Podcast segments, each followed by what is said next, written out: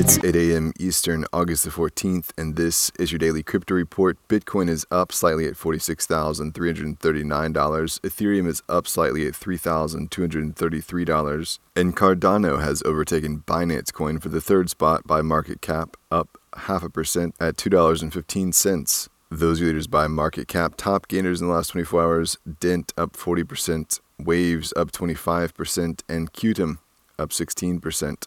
Today's episode is brought to you by the digital marketplace Ungrocery. If you've ever thought about who your food comes from, Ungrocery is the place to shop. Join the food people online at ungrocery.com. Well, Polygon has merged with Hermez Network in a 250 million Matic deal. The layer 2 platform Polygon will absorb Hermez into the ecosystem where it will become a part of Polygon's line of products. Polygon's merger with Hermez is the first complete merger of one blockchain network into another. Hermez is a zero knowledge rollup using mathematical proofs to verify and settle transactions. Well, Binance has been ordered by the London High Court to trace hackers who carried out a $2.6 million hack on Fetch AI. The hack occurred in June, and hackers stole the assets from the group's Binance account before selling them at a fraction of their value later the same day. Syedur Rahman, one of Fetch's legal representatives, said we need to dispel the myth that crypto assets are anonymous.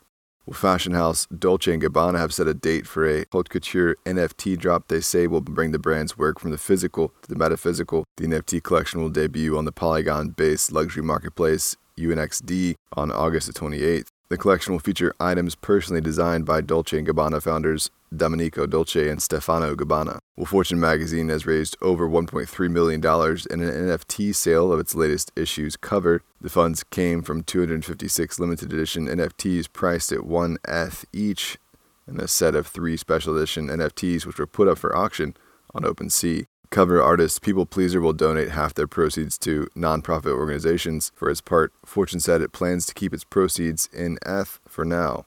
And finally, data analytics platform Dune raised $8 million in a Series A round. This was an equity funding round that will help Dune expand its team, launch a new data platform, and support more blockchains. The Norway based firm was founded in 2018. That's all for us today. Visit us at dailycryptoreport.io for sources and links. Find us on social media at S2Alexa Flash Briefing and listen to us everywhere else you podcast under Daily Crypto Report.